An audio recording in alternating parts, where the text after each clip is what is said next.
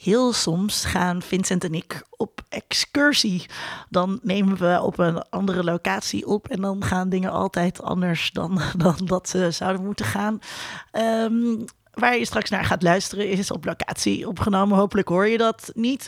Ehm, maar we zaten in de studio in Utrecht en pardoes vergaten Vincent en ik de inleiding te doen. Ja, en ik weet nu al hoe de aflevering gaat. Ehm, en ik kan alleen maar zeggen dat het een heel interessant gesprek is dat we hebben over, ehm, ja, eigenlijk kan je de verschillende identiteiten, wetenschapper, activist, uh, misschien ook maker, uh, kan je die eigenlijk wel van elkaar scheiden. Ik wens jullie heel veel plezier. Deze podcast wordt mede mogelijk gemaakt door Code Clear. Duidelijk over websites en design.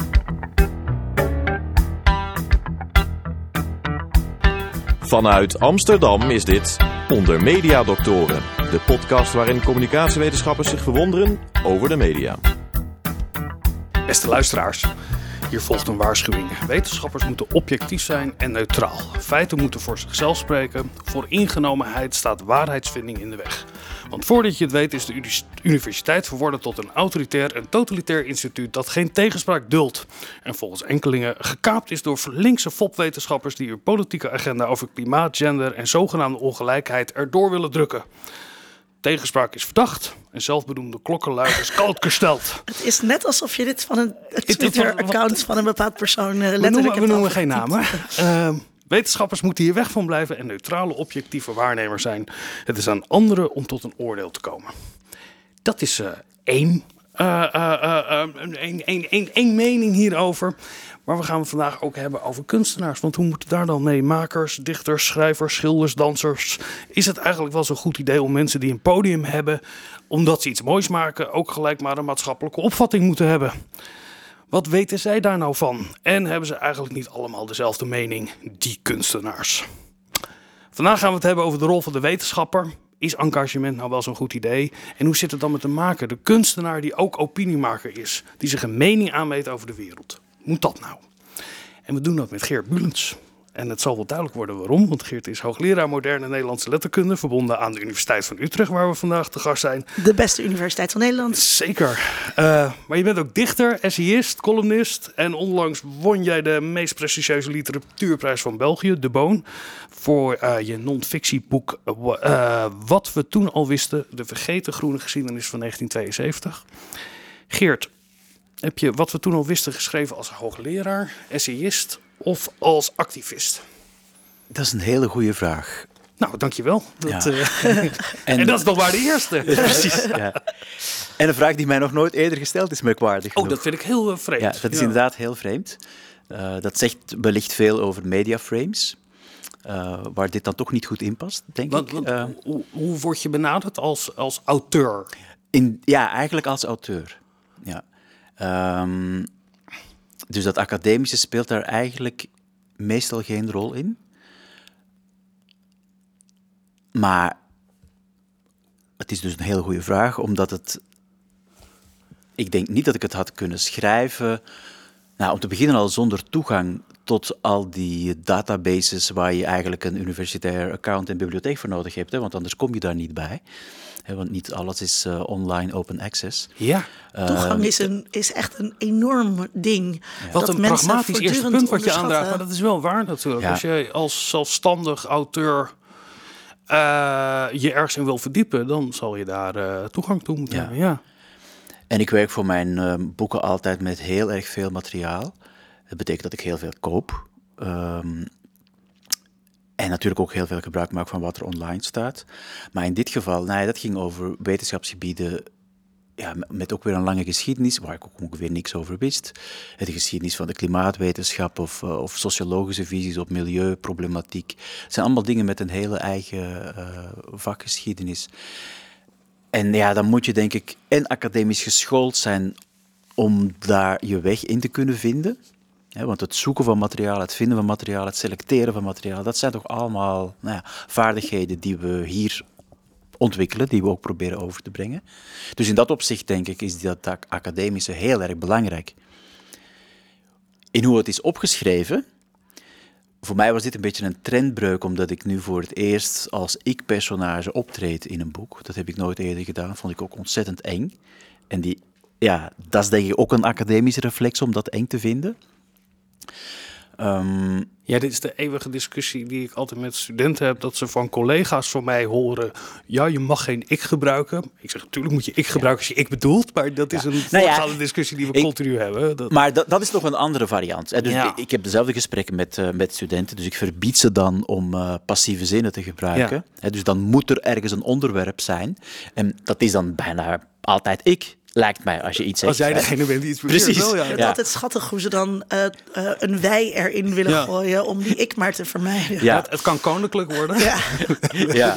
maar dat is heel merkwaardig eigenlijk. Hè? Dat is dat er een idee bestaat dat je dan uh, onpersoonlijk in passieve zinnen zou moeten schrijven om wetenschappelijk over te komen. Wie zijn die collega's die dat proberen op te leggen. Ik, ik ken ze niet, want ik, ik, ik probeer, nou, net zoals jij eigenlijk, probeer ik dat vooral te ontmoedigen. Nou, volgens mij ligt het in, in, in waar ik ook over begon, is het toch een idee van neutraliteit en objectiviteit. Dat op het moment dat je ik zeg dat het een perspectief is, dus subjectief, dus minder waarachtig dan uit onderzoek is gebleken. Volgens mij is het eerder een beeld, als ik het heb over de studenten die we bij geesteswetenschappen hebben, die bij ons vers van de middelbare school binnenkomen, die hebben een beeld van wat wetenschap is. Of misschien heeft een docent op de middelbare school, toen ze een profielwerkstuk moesten schrijven, ooit eens een keertje uh, dat zeg maar positivistische wetenschapsbeeld aangehaald.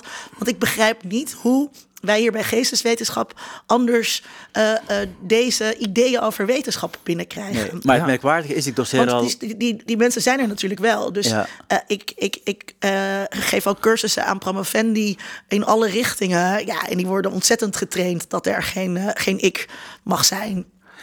Ja. Nee, ik geef dus dezelfde soort cursus voor de onderzoeksschool um, al jaren schrijven voor een breed publiek. En dat is eigenlijk een vast punt. Precies. En het is heel merkwaardig, omdat zeker in de geesteswetenschappen is het hele idee van dat je gepositioneerde kennis hebt, dat is toch eigenlijk gewoon intussen aapnootmies. En dus daar zit een hele rare spanning. Ja, zelfs de suggestie om daar omheen te willen werken wordt toch wel, uh, is, is, wordt wel op neergekeken. Uh, ja, en gepositioneerde uh, kennis voor de luisteraar. Je schrijft altijd vanuit een bepaalde positie. Wij zijn niet God. Oh, dus de hele geesteswetenschap zijn subjectief. Dat is eigenlijk wat je zegt. Ja, ja dat is eigenlijk. Even terug, terug naar je boek. Uh, en alle andere mensen denken dat ze God zijn. Ja, ja wat is erger? precies. Ja, ik, ik, wil toch even terug naar je boek en daarna gaan we uh, Linda introduceren. Uh, toen jij begon met dit project, uh, dus dat, in, dat verschillende vaardigheden, dat stap Mag ik, dat nog iets anders vragen? Nee, ik wil nee, over die, over die ik namelijk. Nou Want je zei, ik moest daaraan uh, wennen om een ik-persoon Um, hoe, hoe heb je toen bedacht dat die, dat die, welke rol ging die ik in het verhaal spelen? Of hoe ging die ik zich verhouden tot de lezer? Ja. Nou ja, dus ik had natuurlijk al vaker uh, ik gebruikt in een tekst, maar wat ik nog nooit had gedaan was dat die ik ook een personage wordt. Dus dat was eigenlijk, en ik schrijf geen romans, hè, dus dan is het toch anders. En ik moest het dus kunnen legitimeren. Um, dat die ik daar een, eh, een rol in had. En dat betekende eigenlijk, nou ik bedenk een structuur met hoofdstukken waar altijd een bepaalde focus per hoofdstuk in zit. En ik had dan bedacht dat ik wilde beginnen en eindigen met een soort van autobiografisch moment. En dat kon ik dan eigenlijk pas doen als ik voor, voor de hele structuur een, een outline had waarin er altijd een, goed, ja, een goede anekdote was die symptomatisch was. En waar ik ook research rond kon doen om dat nog een beetje steviger neer te zetten. En pas toen ik dat had, dacht ik van oké, nu kan ik het eigenlijk wel doen zonder dat het uh, ja, een beetje los overkomt. De, ik moest, de ik moest gegrond worden. ja, zeker. Dat, zo voelde dat wel. Ja. Uh, maar dat is, ik weet niet of dat een academische reflex is. Het is denk ik ook gewoon vanuit ja, van de, de coherentie van, van het boek dat je dan aan het opzetten bent. Was het vanaf dag één duidelijk dat dit een non-fictie uh, publieksboek zou moeten worden? Ja, zo heb ik het altijd wel bedacht.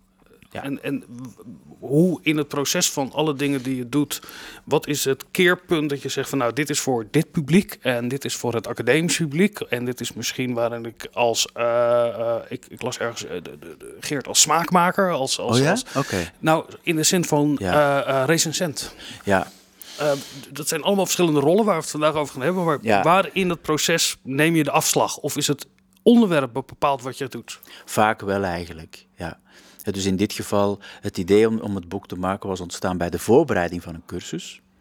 Dus in dat opzicht groeit het echt uit het academische werk. Dus Oh, ik begon een cursus hier voor te bereiden over de klimaatcrisis in de Nederlandse literatuur. En nou ja, dan ga je dat historiseren. Dus ik ging lezen over de geschiedenis van duurzaamheid. En ik kwam altijd 1972 tegen. En ik dacht van, oh, daar was blijkbaar iets. Nou ja, dan duik ik daar verder in en toen ontdekte ik van, oh, er zit eigenlijk echt heel veel in. Er zit eigenlijk een boek in. Ja. En dan, als je er dan nog dieper in duikt, dan ontdek je dat het nou, nog, het onderwerp nog veel rijker is. Dat is eigenlijk bijna altijd wel zo. Ehm, maar in dit geval was het op tamelijk spectaculaire wijze zo. Want er waren dus een aantal hoofdverhalen ja, die in al die geschiedenisboeken staan. Maar eigenlijk de, de beste verhalen ontdekte ik pas door echt ja, in archieven te gaan zitten en, en door echt eh, er dieper in te duiken. Ik, ik bedenk me dat ik in de introductie, ik heb je geïntroduceerd als wetenschapper en als essayist, maar niet als docent. Dat, dat moet er natuurlijk op zijn minst ook bij. Dat- Het is wel veel van onze tijd. Hè? Het, het is, Ja. het- en, en, en, en misschien wel het belangrijkste voor Ja. wat we doen, maar dit is eh, mijn eh, opvatting. Linda, jij schreef het boek Eindelijk weten wat seks is. En ik las een recensie, een Belgische recensie. Eh, ik weet niet waarom ik dat erbij zeg. Eh, misschien omdat Geert er is. Linda toont zich een sekspositieve libertijn. Eh, de vraag is, bedrijf je dan activisme met je boek? Ehm, ja, en ik, ik heb het daar in het boek ook wel over. Je kunt namelijk niets over seks zeggen dat niet ehm, moralistisch is. Dus e- eigenlijk ook de meest neutrale... Nou, ik las een andere recensie op je boek. En dan ga ik even... Die zei iemand, ja, wat die, wat die Duits doet, dat klopt niet. Want ze maakt van seks cultuur. En seks is gewoon een natuurlijke drang. Wat twee mensen bij elkaar brengt, gericht op de voorplanting. Dat stond echt bij een recensie van je boek op Ja. bol.com. Vond ik een hele mooie dat iemand het tot een, technische handeling terugbracht. Ja, ja, die Jij zeker... vertroebelt het met jouw culturele opmerkingen. Nou ja, die zeker het boek niet heeft gelezen. Want, eh, want ja, dat, dat is natuurlijk helemaal niet wat seks is. En dus zelfs als je eh, beschrijvingen geeft, feitelijke beschrijvingen van wat mensen, hoe mensen seks hebben, ehm, daar zit bijna altijd al een. Er wordt het is bijna onmogelijk om die niet ook normstellend te laten zijn. Juist omdat mensen zo graag normaal willen zijn als het op seks aankomt. Dus mijn favoriete voorbeeld daarbij is ehm, jongens masturberen. Meisjes doen dat soms ook. Dat is feitelijk juist. Ehm, eh, het percentage jongens dat het doet ligt volgens mij op eh, 98, 99 procent.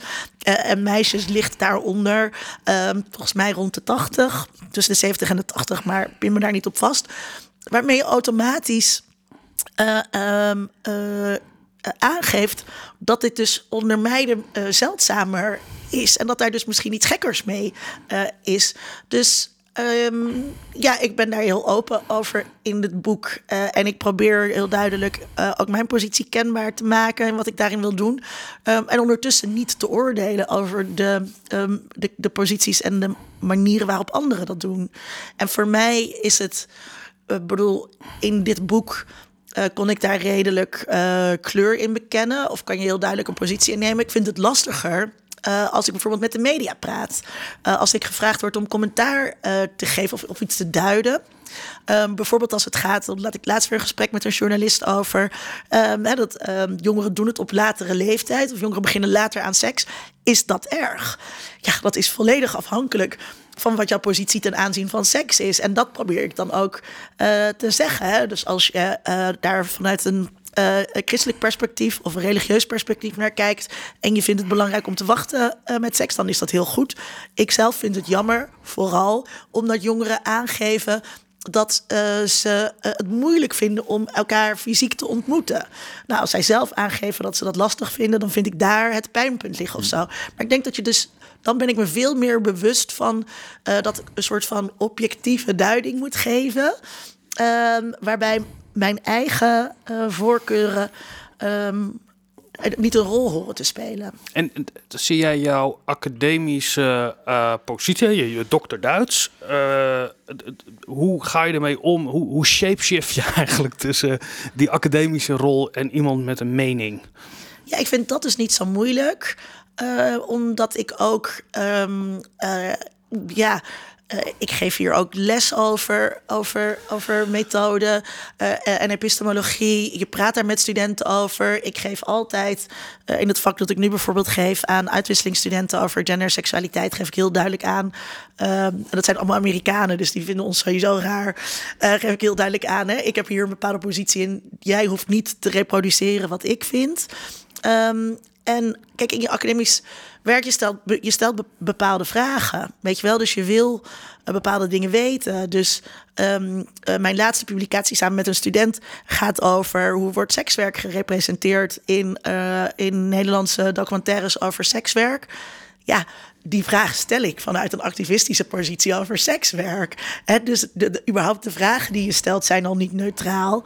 Eh, en vervolgens probeer je daar zo degelijk mogelijk en via navolgbare methoden, voor mij als sociaalwetenschapper, ehm, probeer je daar antwoord op te geven. Ja. Ehm, maar ik vind dus binnen de academie zelf dat positie kiezen, vind ik niet zo ingewikkeld. Omdat het, omdat het zo geaccepteerd is in onze kringen. Het, het wordt veel meer een probleem als je met de buitenwereld in contact komt. Ja, dat, dat denk ik ook. Ik, Geert, ik, ik, ik zag de, de Scientist Rebellion, een groep van wetenschappers die zeggen van nu is het eh, genoeg geweest. Wij gaan ook de straat op om eh, aandacht te vragen voor de klimaatverandering en de, de ecocide, zoals ze dat noemen. Ehm, jij hebt je ook duidelijk uitgesproken, denk ik, over waar jij staat.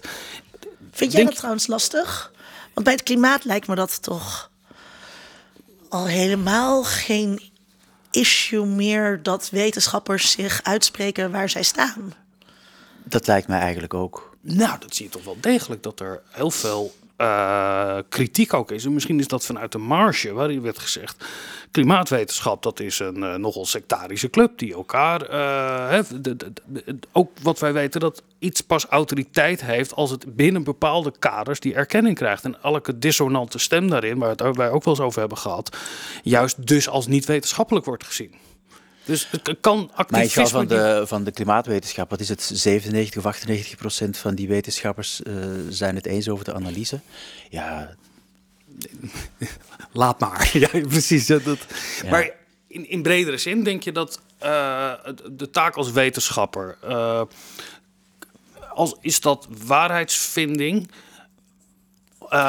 als, als, als zuiver doel? En, en kan Nou, activisme dat in de weg staan? Dan, nou, dat is denkbaar dat het dat in de weg staat natuurlijk. Ja? Ehm, maar ik denk wel dat je... Nou, ik, ik las eh, gisteren in de, in de New York Times, en dat ging dan niet over academici, dat ging over journalisten, maar eigenlijk over journalisten kan je ook zeggen dat waarheidsvinding Ja. hun opdracht is. Hè, dus daar zie ik niet noodzakelijk een onderscheid. En daar zeiden ze van ja, er zijn, eh, er zijn 100% issues. Ehm, en dan stond klimaat erbij. En ze verder zijn 50% issues. En dat ging dan bijvoorbeeld over abortus. En er zijn 90% issues. En het voorbeeld daar was nu de debt ceiling in de VS. Ja. Ehm, En dat gaat over hoeveel mensen dat een probleem vinden. nee, dat gaat eigenlijk over hoe clear-cut het geval is. Ja. En omdat, omdat er natuurlijk een sterke tendens is, en ik vermoed dat dat ook meespeelt wanneer je zegt van ja, er is toch ook kritiek op activistische eh, klimaatwetenschappers, Ehm, het zogenaamde both sideism. Hè? Ja. Er zijn twee kanten aan elk verhaal. Nou, nee dus. Hè? Er zijn gewoon heel veel verhalen waarvoor dat niet geldt. En de klimaatverandering is er daar één van. Hoe we daarmee omgaan, dat is een tweede. Ja. En dat is zeer merkwaardig dat we er eigenlijk veel te weinig over debatteren. Ik heb net een artikel geschreven, werd mij gevraagd eh, om nou ja, Vlaamse, Belgische en Nederlandse klimaatplannen eh, te vergelijken. En nou ja, dan zie je dus dat er in Nederland een hele rijke traditie is van, van plannen maken. Hè. Dat, kunnen Nederlanders heel erg goed, plannen maken. Ook commissies samenstellen. met commissies. Ja, samenstellen. ja. Hè, dus, en, en dus die maken dan prachtig uitgegeven, eh, veel kleurenbrochures, eh, waarin het allemaal prachtig is uitgetekend. Ook letterlijk geïllustreerd, getekend, zodanig dat je het meteen kan zien hoe zou Nederland er in 2050 of, uh, of nog later uit kunnen, uh, kunnen zien. Nou, dat gaat over hele wezenlijke discussies die niet worden gevoerd. Er wordt veel meer discussie gevoerd over nou ja, dat achterhoedegevecht. Van ja, er zijn toch nog mensen die er net even anders naar kijken. nee, we zijn eruit. Er is geen fence meer waar we op zitten. Hoe we ermee omgaan, dat zou de discussie moeten zijn. Dus dat zijn die 100% uh, issues. En dan zijn er issues waar je echt gewoon, zoals het voorbeeld dat jij gaf, of je daar vanuit een religieus standpunt naar kijkt of niet, dan zijn beide perspectieven even legitiem. Ja. En, en zie je voorbeelden in de geschiedenis, want je hebt uh, gekeken naar de afgelopen uh, 50 jaar, waarin eigenlijk wel die ideologische verblindheid was, ook in de academische wereld, waarin iets werd gezien als een 100% issue, maar dat het niet zo bleek te zijn. Goh, dat is een goede vraag, want echt 100% issues, hoe vaak komt dat eigenlijk voor in de in de menselijke geschiedenis. Ja, in de menselijke geschiedenis en, en, en in het academische bedrijf. Ik denk dus dat die 100% uh, issues, dat je dat dus niet ziet um, als uh, issue. dus de dingen waar we in de wetenschap, wat we allemaal belangrijk vonden op een gegeven moment om te gaan onderzoeken. Um, het internet of zo. Ja. Uh, weet je, toen het internet kwam, uh, toen waren er onderzoekers die zeiden: hier moeten we wat mee. En ik denk niet dat er toen veel andere collega's waren die zeiden, bijvoorbeeld bij media en communicatiewetenschap: nee, dit waait wel over. Hier zou je niet mee bezig moeten houden of zo. Snap je wat ik bedoel? Ik denk dat, heel veel, dat er veel meer 100% issues zijn, maar die zijn onherkenbaar omdat we allemaal het ermee eens zijn dat het belangrijk is. Die, die niet gepolitiseerd zijn. Ja, maar dat, we komen op het punt dat uh, ook klimaat, denk ik. Er zijn natuurlijk aan, aan, de, aan, aan, de, aan, de, randen heb je nog altijd mensen die heel veel aandacht krijgen voor een hele gekke mening. Uh, maar het zijn historisch gezien wel eens verschuivingen geweest waarvan hebben gezegd... hier hebben ze ook vanuit de academische wereld hebben mensen zich hier sterk voor gemaakt. Uh, maar die hebben, de geschiedenis hebben ze eigenlijk ingehaald. Ik moet vooral... nou er is een, een, een mooi voorbeeld echt uit de geschiedenis van de klimaatwetenschap. Dus in strikte betekenis. Ja? Uh, wordt het een ijstijd of wordt het warmer? Dat is echt een kwestie geweest. En... Um, als je gaat kijken naar de media-aandacht, precies in de periode die ik beschrijf, dus 50 jaar geleden, dan is er veel meer aandacht voor ijstijd. Ja. En dat leek toen een 50-50-issue, met een meerderheid eigenlijk richting uh, uh, ijstijd. En academisch gesproken klopt dat niet. Er is enkele jaren geleden hebben ze gewoon geteld. Hè, welke wetenschappers dachten dat nu? En die ijstijden waren absoluut in de minderheid. Maar dat was een mediaframe waaraan niet ontsnappen viel. Want ja, de ijstijd, daar hebben wij natuurlijk visioenen bij. En dat zie, je ziet het vandaag eigenlijk nog altijd. Er is niet ongelooflijk veel uh, verbeelding, uh, al zeggen Hollywood-gewijs, van uh, hoe de klimaatverandering tot een andere wereld zal leiden. Maar de sterkste daarvan spelen zich af in ijstijden. He, dus dat, dat appelleert aan iets heel diep in ons. En dus daar zag je een soort van ja, mediavertekening die denk ik samen, die hiermee samenhangt, maar die dus niet correspondeerde met het percentage wetenschappers dat dat standpunt innam. Waar moet jij, waar, aan wat voor dingen denk jij?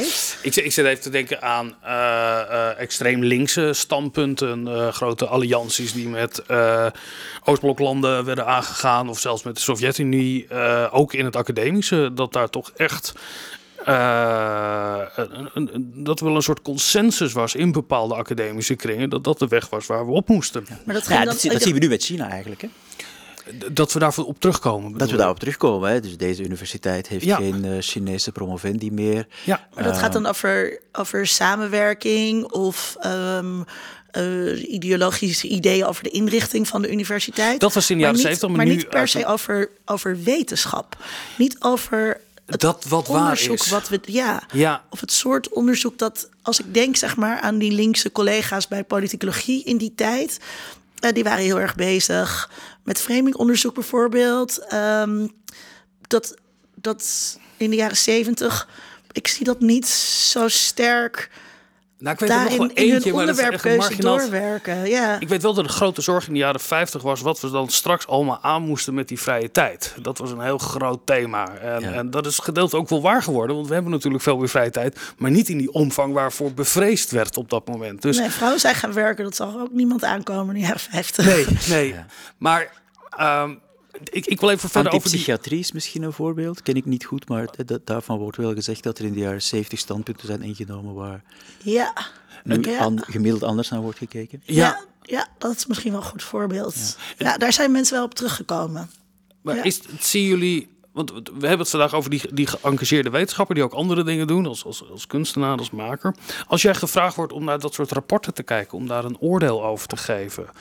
eh, wie, wie, wie kijkt daar dan naar? Is dat eh, professor Dr. Bulens of is dat eh, Geert de gelauwerde auteur? Nou, ik denk dat ik om die laatste reden ben gevraagd. Ehm, het is voor een, eh, een soort gelegenheidspublicatie. Ehm, Willem-Alexander gaat op Belgisch staatsbezoek. En dan komt er een boek met voorwoorden van de beide premiers. Ja. En dan worden schrijvers gevraagd om daar bijdrage aan te leveren. En ik dacht van, oh, dit is eigenlijk het moment om, om Rutte toe te spreken. Ja. Eh, want hij zet er zijn naam onder. Ehm, maar hoe ik dat dan aanpak, is eigenlijk een beetje een parallel met het begin van het gesprek. Hè. Ja, je gaat toch eerst weer op zoek naar materiaal. Er was mij gevraagd om een visioen te schrijven van hoe de lage landen er in, in 2050 uit zouden gaan zien. Ja, maar onder En jouw stuk komt... En dan denk ik ja. van... Maar nou staat ja, onder professor dokter eh nou, professor dokter zal er denk ik niet staan. Meestal is zo'n biootje een beetje wat jij zelf ook eh, Ja. zei. Zo de optelsom van die eh, petten of activiteiten. Maar doet het ertoe?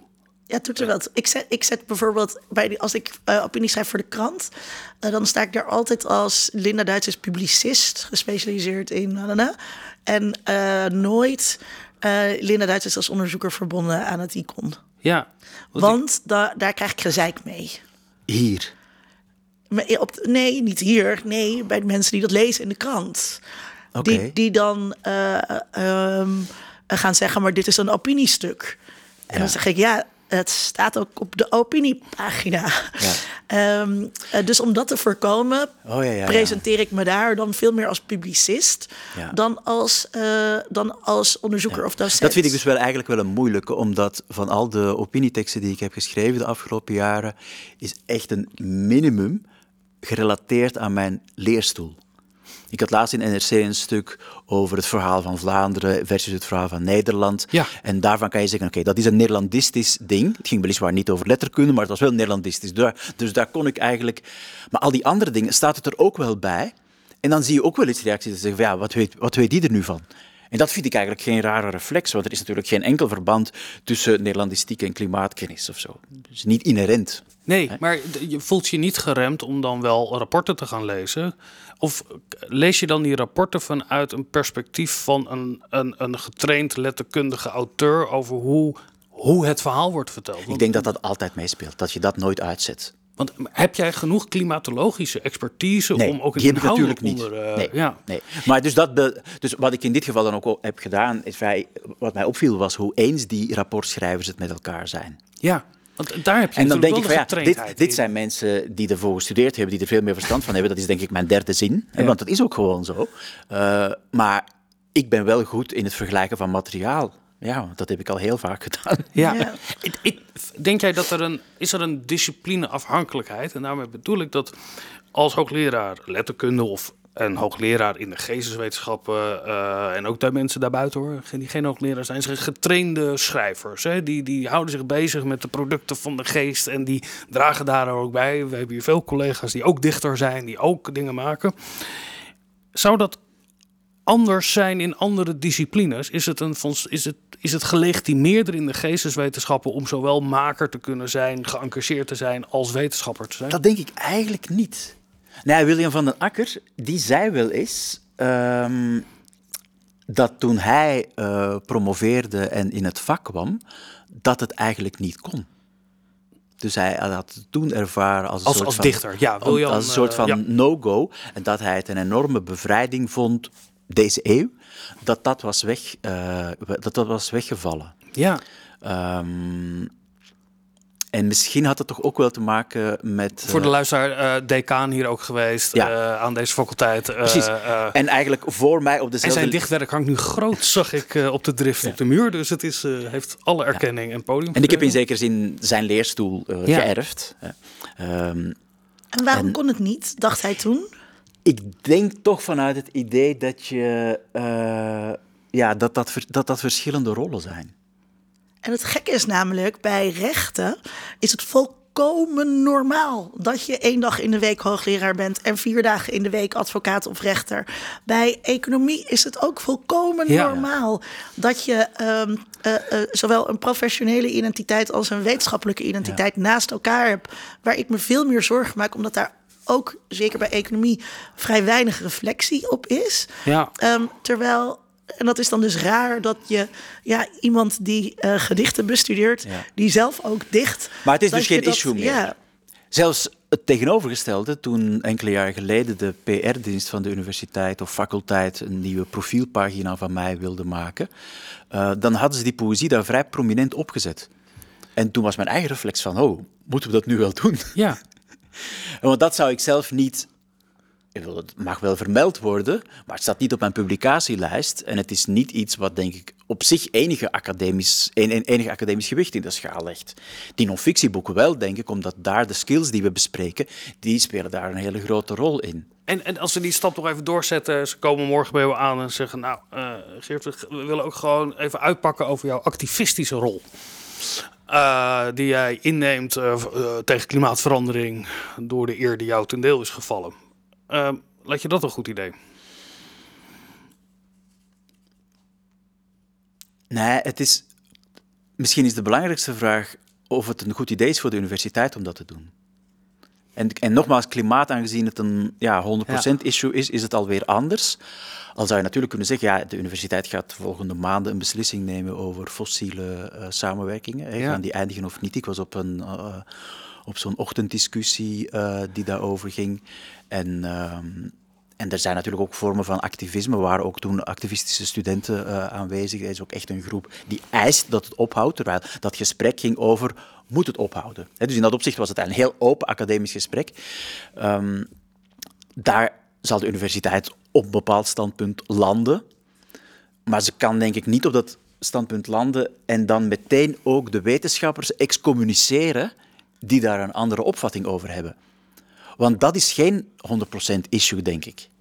Misschien voor mij in zekere zin wel, maar ik snap dat als je in het college van bestuur zit, dat je natuurlijk ook gewoon rekening houdt met, eh, ja, met, met, met er was, was toen ook een collega, dat was voor mij wel echt een moment dat hij dat zei van, ja, zei van, ik snap wel dat jullie dat nu eisen, maar eigenlijk zeg je daarmee, jij en al je promovendi kunnen geen deel meer uitmaken van de transitie.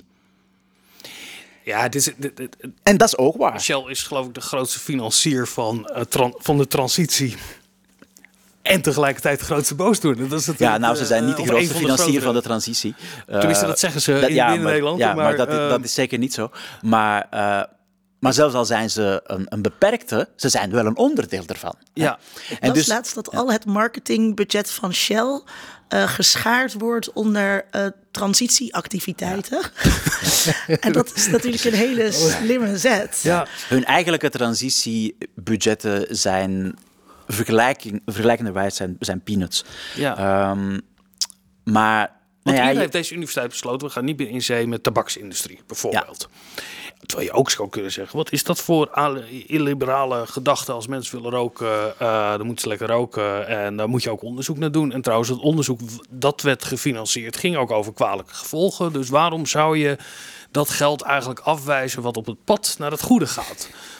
Of valt roken in deze definitie ook al in de, in de 100% categorie eh, van... Ik eh, denk dat, dat- punt zijn we wel voorbij om dat nog te willen verdedigen. Dat er eh, financiering van eh, onderzoek naar de schadelijke effecten van roken door fabrik- fabrikanten, dat dat inmiddels wel een 100% issue is. Ja. En interessant eraan is ook natuurlijk dat uit ander onderzoek is gebleken dat de eh, lobby's en wetenschappers, maar dus ook zogenaamde think tanks vanuit de VS, die, eh, de, die de afgelopen decennia de klimaatwetenschap hebben gesaboteerd, dat die begonnen zijn als ehm rookdeniers.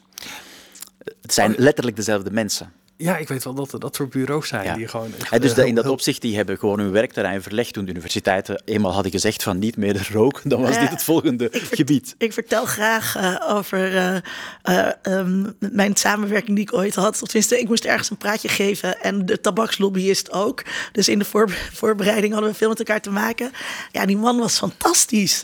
Dat was echt eh, eh, eh, hij wist precies hoe mensen over hem dachten en wist dat meesterlijk eh, te bespelen. En hij wist dingen gewoon zo ontzettend goed te draaien. Ja, op het moment dat hij niet meer voor, voor de tabakslobby werkt, ehm, maar voor. ehm, eh, eh, voor de fossiele industrie, ja, dan is hij over evenzeer meesterlijk in zijn werk. Ik zou hem direct inhuren als ik een evil bedrijf was. Ja. Ik heb thuis een boekje staan, Roken zonder angst, goed voor u.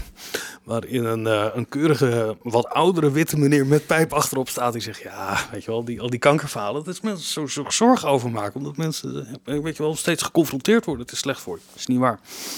Eh, eh, Thank You for Smoking is toch de film die eigenlijk over deze ja. gaat. Ehm, ik wil terug even naar de, de, de verschillende disciplines en de rol die je dan als wetenschapper of als maker kan hebben daarin. Ehm, denk jij dat je om een heel grofweg, je hebt natuurlijk disciplines die de mogelijkheid, de potentie in zich hebben van een soort paradigmaverschuiving. Dat we tot nieuwe kennis komen, waardoor we echt anders naar de wereld gaan kijken. Eh, eh, en, en je hebt wetenschapsgebieden waar dat op een veel geleidelijke manier gaat. Misschien wel de onze, ons domein. Denk je dat als je als wetenschapper activistisch bent in een domein wat juist niet die mogelijkheid heeft van die para grote paradigmaverschuiving, eh, dat het dan anders functioneert, het activisme? Ja, dat denk ik wel. In die zin dat, om bij dat klimaat als voorbeeld te blijven, klimaatwetenschappers die hier uitspraken over doen, doen dat natuurlijk met meer gewicht. Ja. Over de kern van de zaak. Wij praten ze na omdat we hun expertise geloven. En zo, maar zo zie je het ook. Zo, zo zie ik dat wel en Nee, zo ervaar zou- ik dat ook. je kan ook zeggen zo van- ervaar ik dat. Maar bijvoorbeeld op die dag waar ik naar verwees, dus die ochtendsessie over wat moet de EU doen met de fossiele eh, industrie. Eh, nou, daar spraken dus klimaatwetenschappers met een ja, door mij alvast gepercipieerd gravitas. Ehm, ik vertel dan iets over de manier waarop Shell aanwezig is in de Nederlandse samenleving, want daar heb ik onderzoek naar gedaan. Of ik verwijs naar het feit dat twee keer aan deze universiteit in meer delen de Shell bedrijfsgeschiedenis is geschreven in opdracht van Shell. Hè, dus daar, dat is wat vanuit onze wereld eh, relevant zou kunnen zijn in zo'n debat.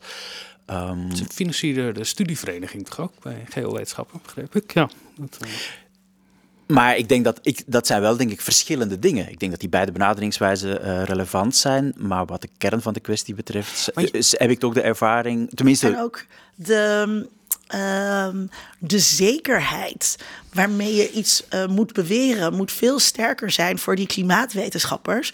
Die moeten veel harder aantonen eh, dat het zo is dan in onze softe hoek, ehm, waarin.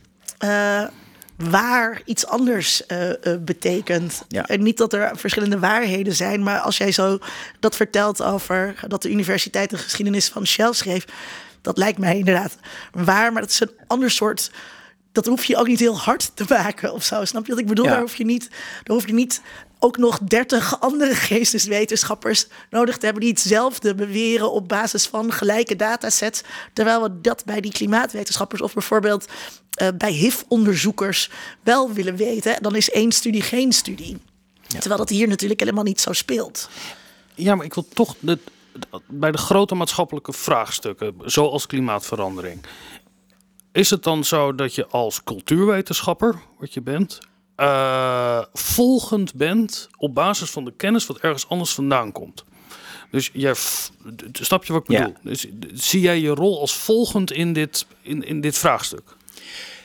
Ja, volgend, maar tegelijkertijd ook sturend of bijsturend in die zin dat toen ik aan dat boek begon te werken, ik eigenlijk ontdekte dat er, zeker in het Nederlands, nauwelijks geschiedschrijving bestaat voor een breed publiek van de klimaatkwestie.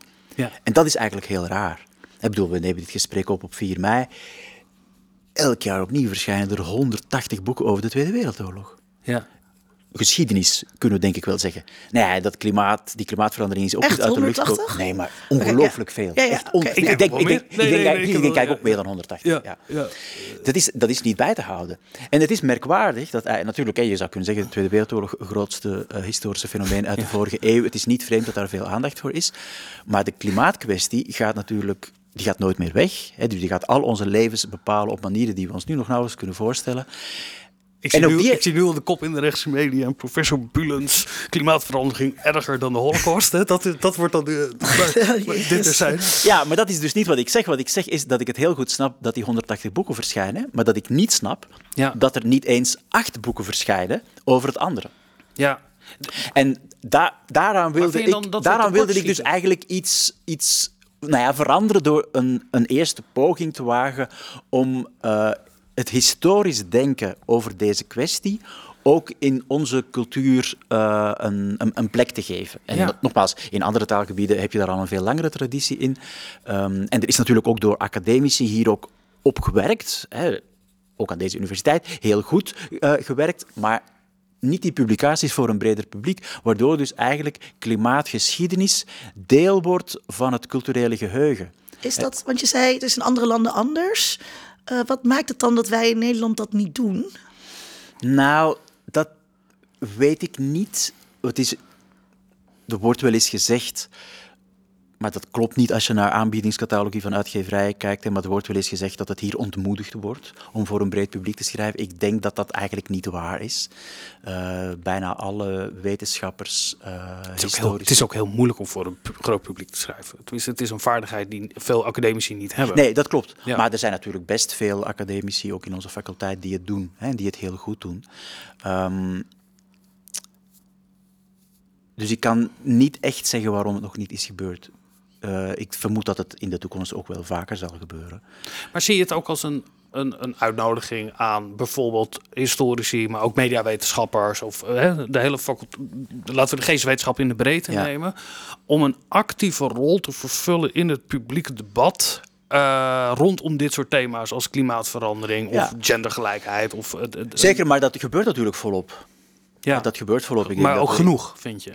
Nou ja, wat is genoeg? Ik, ja, ik, ik denk het eigenlijk wel.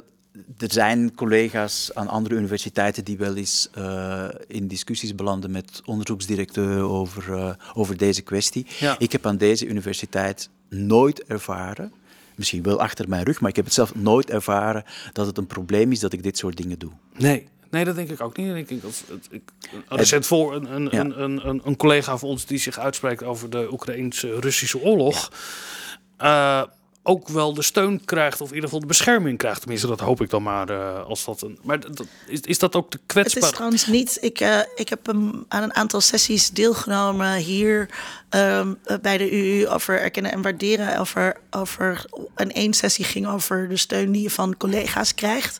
Eh, en er waren wel anderen die daar wel echt problemen mee hadden. Ja. Die Ja. wel echt eh, eh, dingen te horen kregen, gero- veel geroddel eh, erover. In deze faculteit? Ehm, nee, aan de UU breed. UI breed, ja. Ja. ja. En, en is dat dan ook. eh, want ik, ik ken ook voorbeelden van mensen, laten we gewoon, eh, die, zich- die zich uitgesproken hebben tegen de eh, eh, verschrikkelijke woke cultuur, ook hier in Utrecht. Ik, ik hoorde ook dat deze mensen weinig steun krijgen. Eh, dat kunnen we op twee manieren verklaren. Eh, het linkse bolwerk keert zich tegen de dissonante stemmen.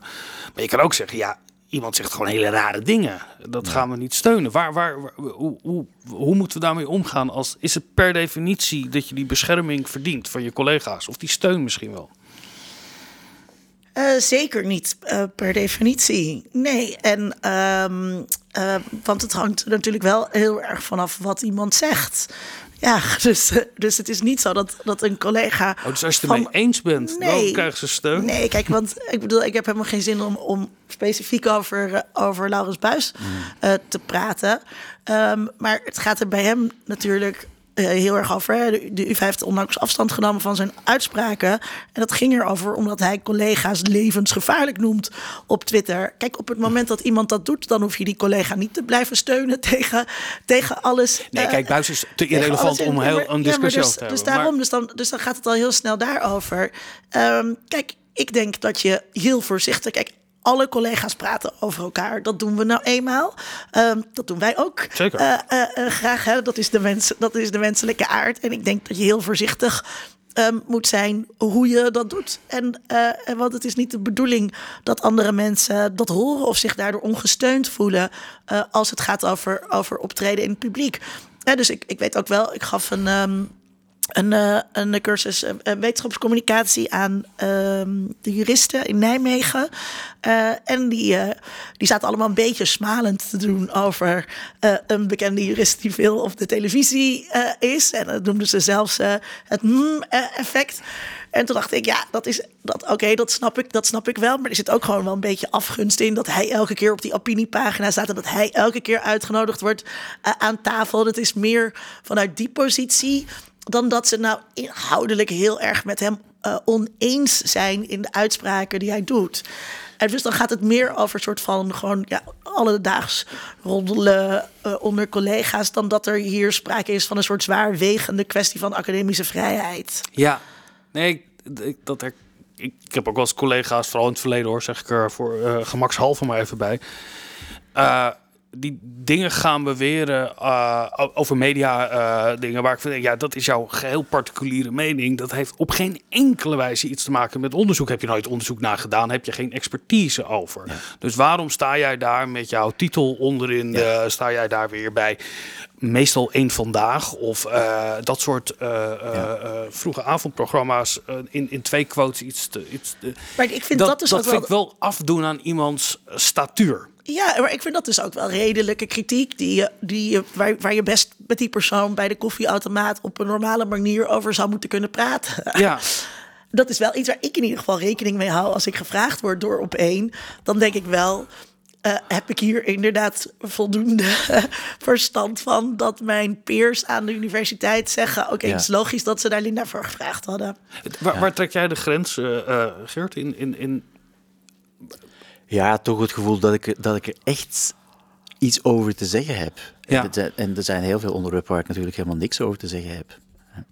Ja, ik, ik vind het vooral bij toekomst. Ik vind het heel mooi als collega's van ons toekomstvoorspellingen gaan doen. Nou ja, dat, daar moest ik net ook aan denken hè, toen jullie net uh, dat vorige punt uh, bespraken.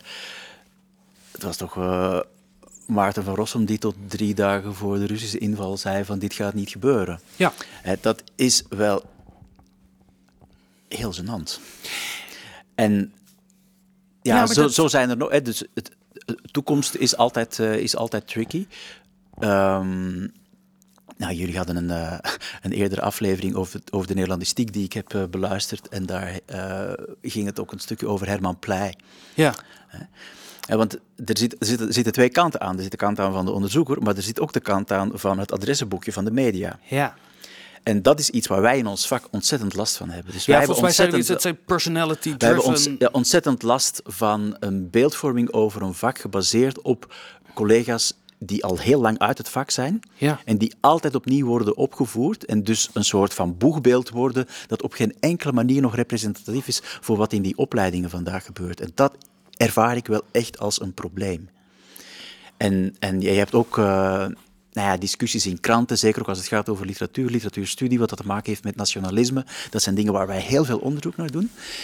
En mensen die in 1983 Nederlands hebben gestudeerd en een vaste column hebben in de Volkskrant, daar staat ook gewoon Nederlandicus onder. Ja, maar sorry, maar die hebben geen idee in nee. vergelijking met de expertise die wij in dat opzicht hebben. En daar worden die opvattingen echt als ja, 50-50 naast elkaar gezet. En dat is nou ja, buitengewoon frustrerend en wat het imago van ons vak betreft ook echt kwalijk. Het, Eens. Ja. Ik, ik, kreeg een mailtje van de week. Ik weet niet of dit anekdotisch is. Of ik. Uh, ik had een keer eerder met iemand gesproken. En dat ging over wetenschap in het publieke domein, eigenlijk hoe dat gaat. Een beetje zoals we het toen ook over Herman Pleij hadden. En hij was de eindredacteur van het tijdschrift. Uh, hij vroeg, nee, hij wilde met mij praten over Maarten van Rossum. Want ik had er iets gezegd. Ja, er is, weet je op een gegeven moment, eigenlijk wat jij nu zegt. Op een gegeven moment moet je ermee stoppen. En wordt iemand eigenlijk een soort karikatuur van zichzelf. Maar het is ook een karikatuur van de wetenschap die je dan ziet. Hij zegt, wil je daar met mij over praten? Ik zeg, uh, mailde mij. Het is voor het tijdschrift Maarten. Toen dacht ik, ja, hier komt, als je het wil hebben over het Maarten van Rossum effect in het tijdschrift Maarten. Wat dan weer becommentarieerd zal worden op uh, Des Maartens manier. Het, het, het, moeilijke vind ik, ik gun deze mensen het van harte. Hè? Weet je wel, heerlijk naar de wereld rijdt door. Dan krijg je nog een bitterbal. Of je mag in een stoel zitten en daar uh, dat persona steeds weer doen. Het lijkt mij heel vermoeiend, maar uh, uh, doe dat vooral. Als... Ik ben daar niet zo mild in hoor. Nee? Nee, ik, Ik, ik geloof Geert ook niet, wel- maar Ja, nee, ik, ik, heb, ik vind dat echt een probleem. Ik vind het echt een probleem dat mensen die. Eh, sowieso mensen die niet gepromoveerd zijn, die zichzelf aanduiden. eh, Filosoof. filosoof, neerlandicus, ehm, eh, eh, communicatiewetenschapper, eh, politicoloog. Daar, daar heb ik best wel problemen mee. Eh, is het even, even laten we afspelen. Is dat scheidslijn, ligt dat bij promo, prom- promotie? Ik, ik, ik- er is ook bijvoorbeeld een nieuws, eh, iemand die werkt bij Ongehoord Nederland, die is gepromoveerd in de politieke filosofie. Is dat een politiek filosoof? Of is dat iemand Meer- die een proefschrift uit heeft geschreven binnen de maar politieke wel filosofie? meer dan iemand die dat alleen maar Nee, gestudeerd ja, precies. heeft. Er zit een, er zit een gradaties ja, dus, in. Ja, ik vind wel, en ik bedoel natuurlijk, er, er promoveren ook mensen waarvan je denkt wat. Maar eh, dat is toch wel een beetje het keurmerk, denk ik. En ook als jij eh, gepromoveerd bent, ehm, eh, maar al 15 jaar niet meer een universiteit binnen bent geweest. Ja, dan moet je. Ja, en ik, dan vind ik ook wel dat we die mensen daarop aan mogen spreken. en mogen zeggen, ja, want je, als ik iets schrijf, ehm, dan wil ik wel dat dat een reflectie is van, ehm, eh, van de state of the art en de state of the field. Ik, ik wil zeker weten dat dat ik beweer, eh, eh, dat, dat, dat dat nog geldt. Zeker als het iets is eh, ehm, waar ik me mee bezig heb gehouden een aantal jaren geleden. Eh, dus dat, eh, en die, dat is wel, volgens mij zijn dat dus precies de plichten die met het ambt gepaard gaan. Hè? Wat, wat gezegd wordt op het moment dat je promoveert. Dat je zorgt dat je dat soort dingen bijhoudt. Ja, je hebt daar wel echt een verantwoordelijkheid in. Vind jij van niet? Nee, ik wil Geert graag ben het horen. helemaal mee eens. dat het een, een, ja, ik vind het op persoonlijk niveau vind ik het, eh, vind ik het leuk voor die mensen dat ze nog eens ergens komen, eh, eh, dat er nog aandacht voor je is. Maar ik vind wel de, als je als geëngageerde wetenschapper Maar het is vanuit, prima dat nee, je- maar even ja. te maken. Als je als wetenschapper het lef hebt om in een publiek domein te treden, en je doet het vanuit de actualiteit van je eigen wetenschapsgebied, en je moet daarin concurreren eh, eh, om een plekje aan tafel te hebben.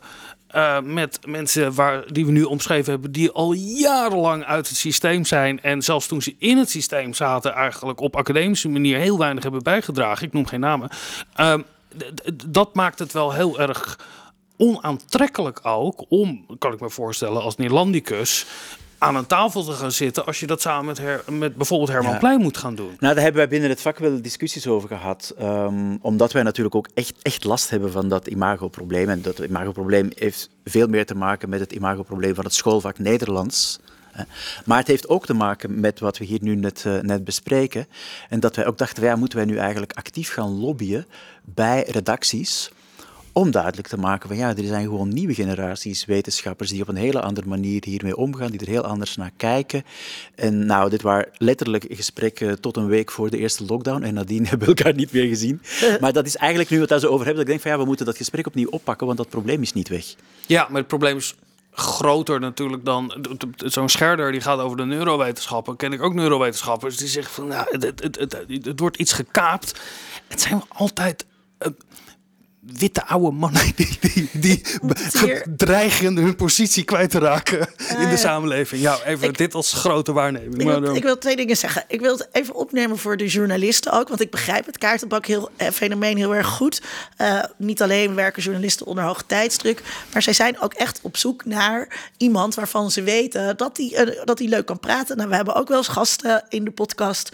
Wat niet de beste, die niet het allerbeste overkomen op audio. Omdat ze niet zulke lekkere zijn. Of omdat ze heel veel percentages eh, erbij gaan halen. Dus je wilt. grafiek als- omhoog gaan houden bij radio eh, of dus je wilt, je Ja. wilt als redacteur, ben je ook op zoek naar iemand die eh, het een beetje lekker doet in de media. Dus daarom kies je voor iemand die al vaker in de media is geweest. Eh, en het tweede punt ehm, wat ik wou eh, zeggen, heb ik dat nou nog onthouden of ben ik hem nu weer kwijt? Daar, jij komt er zo op terug. Ik, ik wil Ja. het perspectief draaien naar niet zozeer de rol van jou als wetenschapper, maar eigenlijk over de, de, de, de maker, de kunstenaar. Ehm, ik, ik, ik las een stuk wat ook over jou ging van een tijd geleden. En ook over Thomas Vazens en Jos Joosten. Echt lang geleden. En Heel toen dacht lang ik, geleden. het, ik vond het prachtig. Nou, ik moet even kort schetsen waar het over gaat. Jullie waren drie jonge hoogleraren in de letterkunde. En jullie hadden je uitgesproken over de literatuur. Zou ook moet over de werkelijkheid gaan. En zou ook eigenlijk ook die werkelijkheid vorm moeten geven.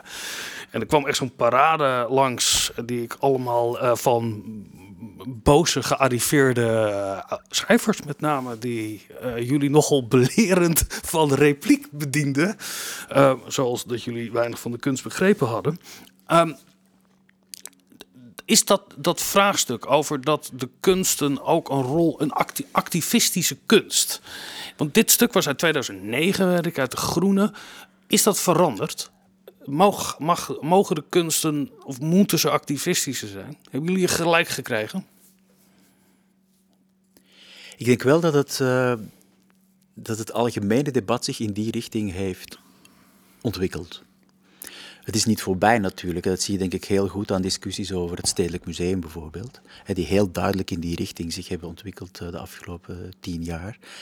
Um, maar ook heel veel ja, gedoe daarmee hebben. Ja. Um, dus het is zeker geen. Uh, dat ze maatschappelijk zijn geworden. En dat ze maatschappelijk, ja, precies. En dat ze dus eigenlijk, dat ze eigenlijk uh, artistieke criteria ondergeschikt maken aan woke, om nu maar dat gruwelwoord uh, als synthese te opperen.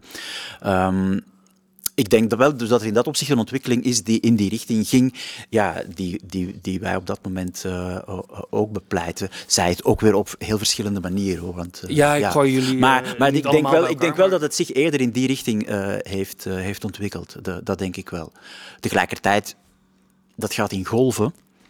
dus dit zijn nooit afgelopen discussies. Um, en je zou kunnen zeggen, wij zijn als letterkundigen bijna allemaal gevormd in een systeem waarin de autonomie van de kunstenaar heilig was. En waarin dat eigenlijk ook een heel belangrijk criterium was om eender wat aan af te meten, inclusief universitaire curricula en zo. Ja. Um, en dat is in deze eeuw gaat dat door een transformatie, uh, zelfs in die mate. Uh, nou ja, dat er allerlei vormen van, van literatuur minder bestudeerd worden. Ook door studenten wordt gewoon veel minder afgestudeerd op bepaalde auteurs, ja, op bepaalde types auteurs dan vroeger. Kan je dat schetsen? Wat, wat is uit de gratie geraakt? Nou ja, ook weer om het in cliché-termen snel te schetsen. Een grote drieachtig onderzoek, wat lange tijd een norm was, dat is grotendeels voorbij. Hè. Um, dat lijkt me heel gunstig. Uh, niks te nadelen van die grote drie, maar er bleef wel ontzettend veel liggen. Maar, nu blijft er ook ontzettend veel liggen, want ik zie een enorme focus op de 21ste eeuw.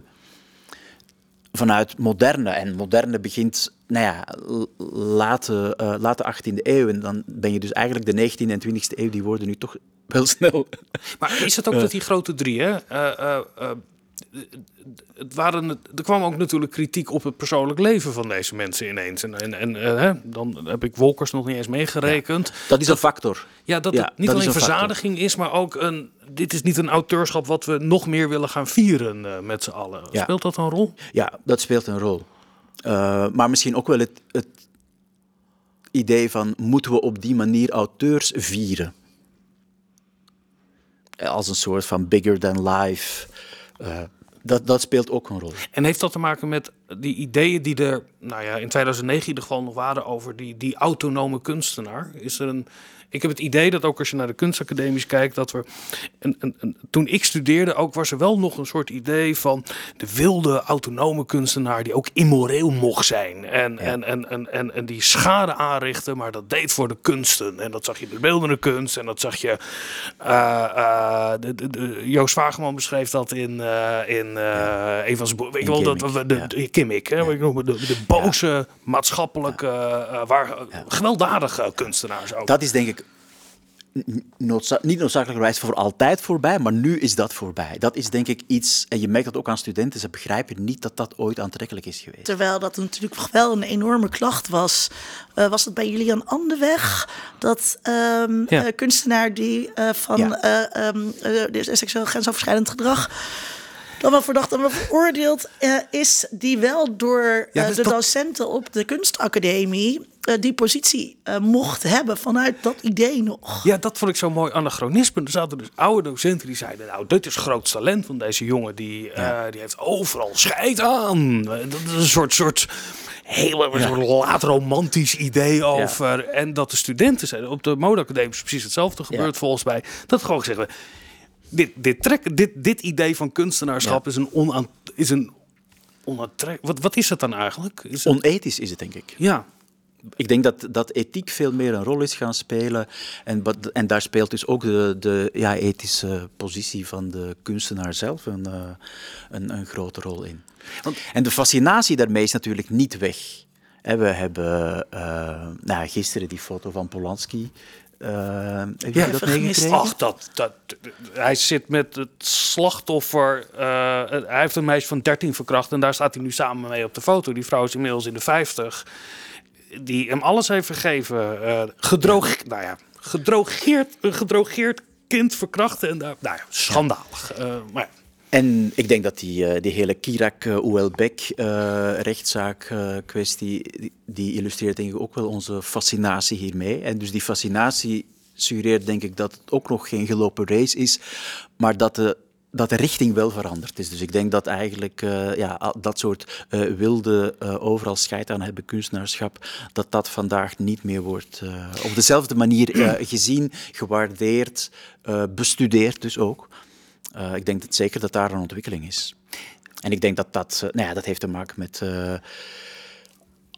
de ontwikkelingen die zich in de samenleving de afgelopen tien jaar, want dat is nog eigenlijk na dat stuk, hè, ik bedoel, MeToo is van na dat stuk, Black Lives Matter is van na dat stuk, uh, de, de uh, ene opeenvolging van al die overschrijdend, grensoverschrijdend gedrag. Er is eindelijk verzet tegen de romantisering van de klootzak. Ja. Dus je had die serie You op um, uh, Netflix, wat gewoon echt over een stalker gaat die gespeeld wordt door, um, volgens mij heet hij met die superknappe jongen. En het wordt toch in die serie toch nog eigenlijk een beetje. Het is toch ook wel lief en romantisch. Uh, als iemand uh, bij je moet zijn. Of um, ik ben nu een podcast aan het luisteren over de slachtoffers van Jack the Ripper. Mm -hmm. Omdat eigenlijk die hele, als het over Jack the Ripper gaat, gaat het nooit over die vrouwen. Maar altijd over, over hem. Er is een enorme cultus ja, uh, ja. omheen die draait om die machtige, mysterieuze, fantastische figuur Jack the Ripper. Waarin we dus gewoon letterlijk een serie moordenaar aan het romantiseren zijn. Ja. En daar is nu pas echt de laatste jaren dat daar verzet tegenkomt. Omdat we, en dat vind ik dan ook zo grappig bij mezelf, dat ik zelf ook nooit eerder door had dat dat zo was. Ik ben opgegroeid met het liedje Genie van Falco. Ja. Ik weet niet of jullie dat nog Zeker. weten. Quit, quit um, ja, ja, ja, dat, gaat over, dat gaat over hoe hij een meisje uh, uh, heeft ontvoerd en in de kelder bewaard. Ja. en uh, toen was ik negen, dat was ik de hele dag aan het zingen. Ja. Maar Nirvana heeft natuurlijk ook een liedje gemaakt uit het perspectief van een uh, Polly, uh, Once Cracker. ja, maar met veel meer afstand dan, uh, dan Falco dat deed. Of, of raak ik jouw Kurt Cobain fanschap nu? Zeker, zeker dat, niet hoor. Nee, we hebben ook een liedje Rape Me. Maar, ja. uh, maar dat, zij doet dat toch wat meer vanuit een kritische grunge, grunge positie dan, dan dat Falco dat deed. Of ja, ja, ja, nee, absoluut. Ja. Ik, het, het, we hebben het over de. Er is een oordeel over het persoonlijk leven van de kunstenaar, wat ze ook zijn weg vindt dan in, in nou ja, zelfs in de bestudering. Hè. Het wordt ja. minder gelezen, minder verkocht, minder, er zal minder aandacht voor zijn. Uitgeverijen zullen daar huiverig uh, voor zijn. Um, twee vragen die ik tegelijkertijd ga stellen. Is dat dan voor een, een, een, Is het wenselijk dat kunstenaars als persoon aan een ethische norm moeten voldoen? En hoe zit het dan met wetenschappers? Al is een, een, een, een onethisch mens als wetenschapper, is dat als diegene met wetenschappelijk belangrijke inzichten komt, moeten we dat dan ook terzijde schuiven? Of is dat nou, anders? Daar heb ik toevallig een stuk over geschreven dat binnenkort uh, verschijnt. Uh, over um, Jaus, de uh, literatuurwetenschapper. Ja. Um, en een van de grondleggers van de. Uh, dus die heeft eigenlijk oh ja, een soort van re receptie-esthetica. Um, en dat was een nazi. Maar en dat heeft hij heel goed verborgen weten te houden. En pas uh, in de laatste jaren van zijn uh, lange leven werd er af en toe wel eens naar verwezen. Dan, mocht hij ook, ging hij een eredoctoraat krijgen in Frankrijk, mocht hij het land niet binnen, of, of mocht hij Amerika niet binnen, geloof ik, omdat de Franse ambassade had gepromoveerd. Dus er waren af en toe uh, stemmen die opgingen van ja, dat kan eigenlijk niet, deze persoon eren.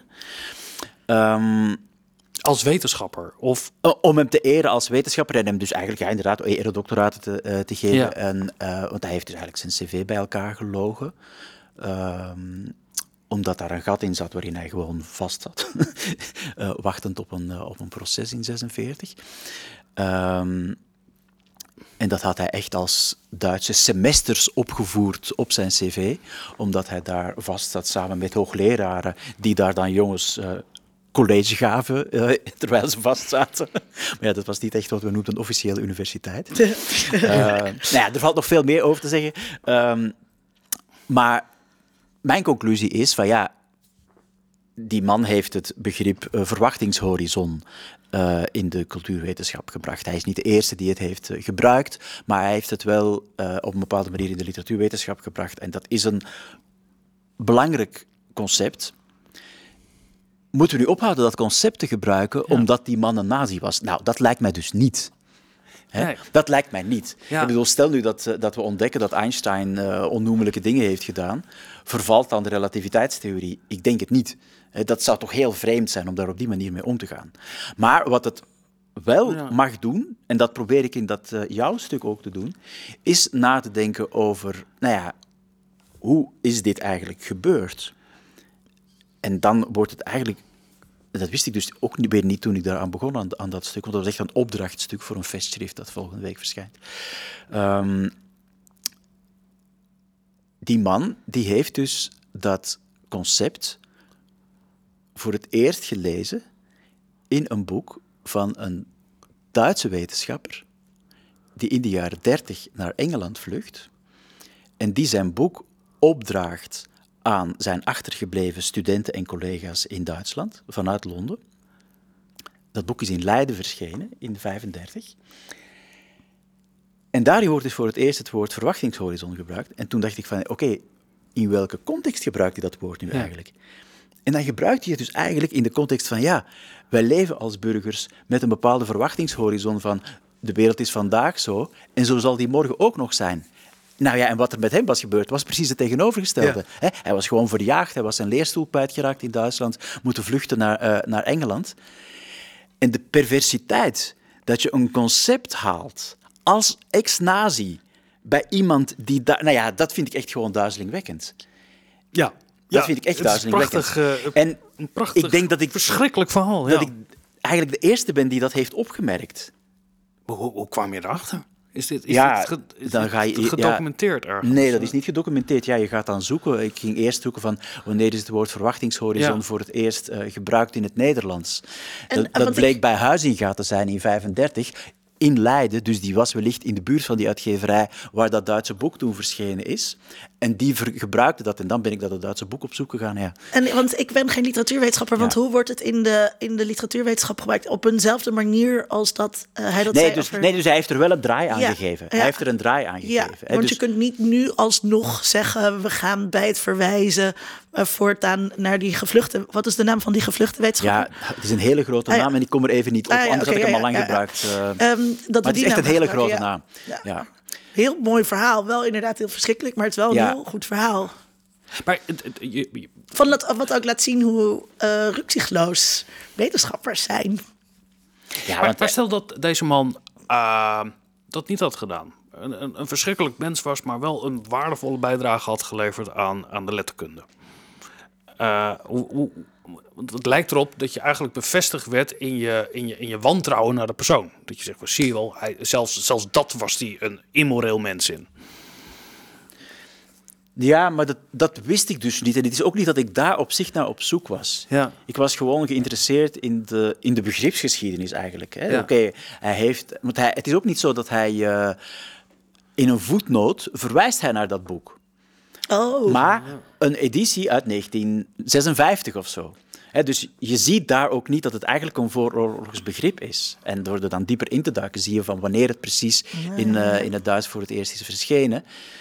Ja, is het dan een moedwillige vertekening van de geschiedenis? Nee, want hij verwijst naar, het, naar de editie die hij heeft gebruikt.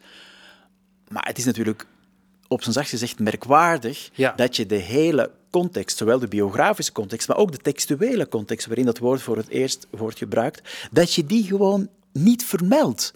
Ja. In zijn oratie, overigens. Want de tekst waarmee hij is doorgebroken, Jaus, is echt zijn oratie. Ja, dat vind ik wel academisch gesproken iets waarvoor je postuum je eretitels mag verliezen. Ja, dat, dat, dat- ja, ja, ja, ja. Ik, Ja. Dat is een Maar heel pas de ander afgelopen- onderwerp, maar ja. daar moet ook een keer regelingen voor komen, want ik ken er nog wel een paar. Maar dat is, Ehm, dus wel, dat is wel interessant wat je zegt, want ehm, we hoeven inderdaad niet te stoppen met deze kennis te gebruiken, net als dat we niet hoeven te stoppen met de kunst eh, van lelijke kunstenaars eh, te waarderen.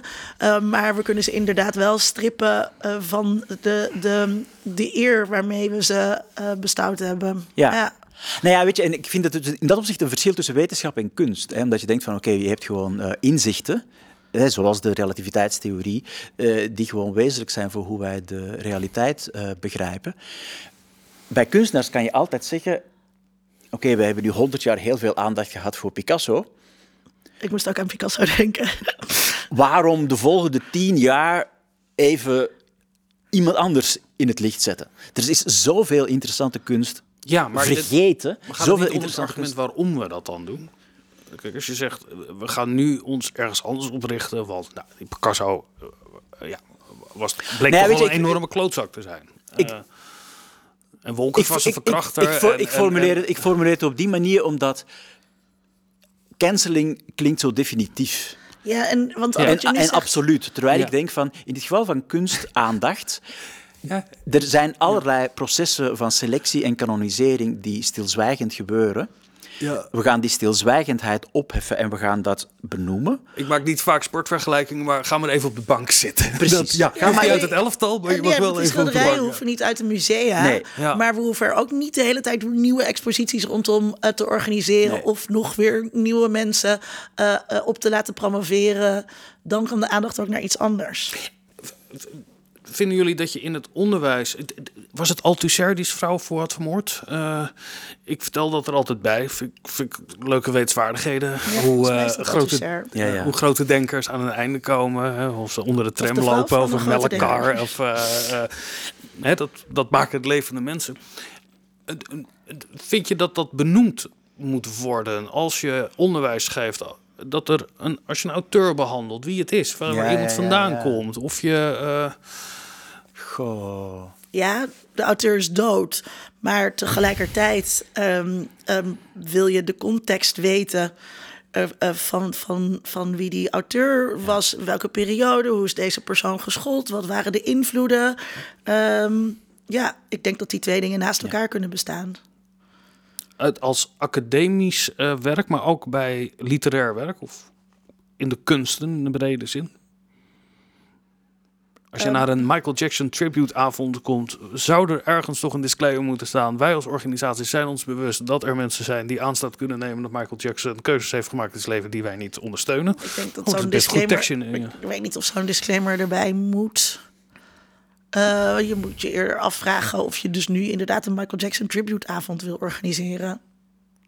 Eh, ja, maar even dan, want nu hebben we het over de kunstenaars. Ehm, Zeg ik als iemand die een geheime Michael Jackson fanclub heeft. ik, ik, ik, Maar die is geheim, precies, om die reden. Ja. Ik weet niet of dat immoreel is. Nee, ik zit te denken dat er... eh laat het ook dicht bij huis eh, eh, houden. Als een... een, een, een Maar want jij bedoelt, zijn twee dingen, verschillende dingen. Wil je iemand in het zonnetje zetten? Ja. Dat is één ding. Of eh, eh, als je eh, eh, je bezighoudt met, met, de, met, de, met de kunst of de cultuurproducten die, of, de, of de wetenschappelijke producten die iemand heeft voorgebracht, plaats je die dan ook in de context van die persoon. Ja, ik, ik vind dat ook de wetenschapper eh, eh, benoemd moet worden. En dat we altijd moeten, historisch moeten contextualiseren. En intellectueel moeten eh, contextualiseren waar iemand vandaan komt. En wat het denken daarachter is. Bij heeft- die eerste, dus ik zei dat aan deze universiteit twee keer de geschiedenis van Shell is geschreven. Hè. De eerste keer was dat door Karel Gerritsen, die ook bekend was als dichter, Geert en Gossaard. En dat was iemand die eh, eerst voor eh, Colijn had gewerkt, eh, toen Colijn Shell leidde. Of de voorganger van Shell, Ja. in elk geval de Bataafse petroleummaatschappij. Ehm, en nadien kreeg hij hier een leerstoel, betaald door Shell. En het was een koloniale leerstoel. ja, En die dingen worden zelden samen verteld. ja. Dus je hebt de grote Gerritsen. Dan zijn er sommige mensen die zeggen: oké, hij was niet noodzakelijk heel groot, want het was ook een fascist. Maar fascist is eigenlijk alweer binnen het Nederlandse paradigma. Terwijl als je dat uitbreidt naar de koloniale geschiedenis, wordt dat een hele andere figuur, een hele andere leerstoel en ook een hele andere celgeschiedenis. En dat soort dingen, ja, die moeten we er wel bij vertellen. Ja. Ja. ja, ik zit te denken of er auteurs zijn in, in het domein waar wij zitten, ons werkveld, die eigenlijk afgevallen zijn om hun, om hun, hun, hun standpunten uh, als, als denkers. Terwijl er toch best wel wat rabiate denkers tussen zitten. Gaan we nog eens over nadenken. Ik wil even terug naar uh, de maker zelf, die zich ook als, als activist uh, uh, opwerpt en de kunsten gebruikt om misschien wel die werkelijkheid aan te passen. Um, zelf doe je dat? Tenminste, ik zou ja, jou. Ja. Is dat zo? Is, dat, is jouw non-fictiewerk? Is dat ook een. Het is ook een artistiek werk, toch? Het, het is, ook een artistiek werk. werk, ja. En het is ook activistisch, maar in een, bijvoorbeeld mijn vorige boek over de jaren 60, dat had in, in zekere zin activistischer kunnen zijn. Het is een, een, boek niet over 68, maar over de jaren 60. Maar voor veel mensen is de jaren 60 68 en dat heeft dan allerlei uh, repercussies. En uh, ja, mijn daarvorige boek, dat was uh, in Engeland ook uitgegeven door Verso.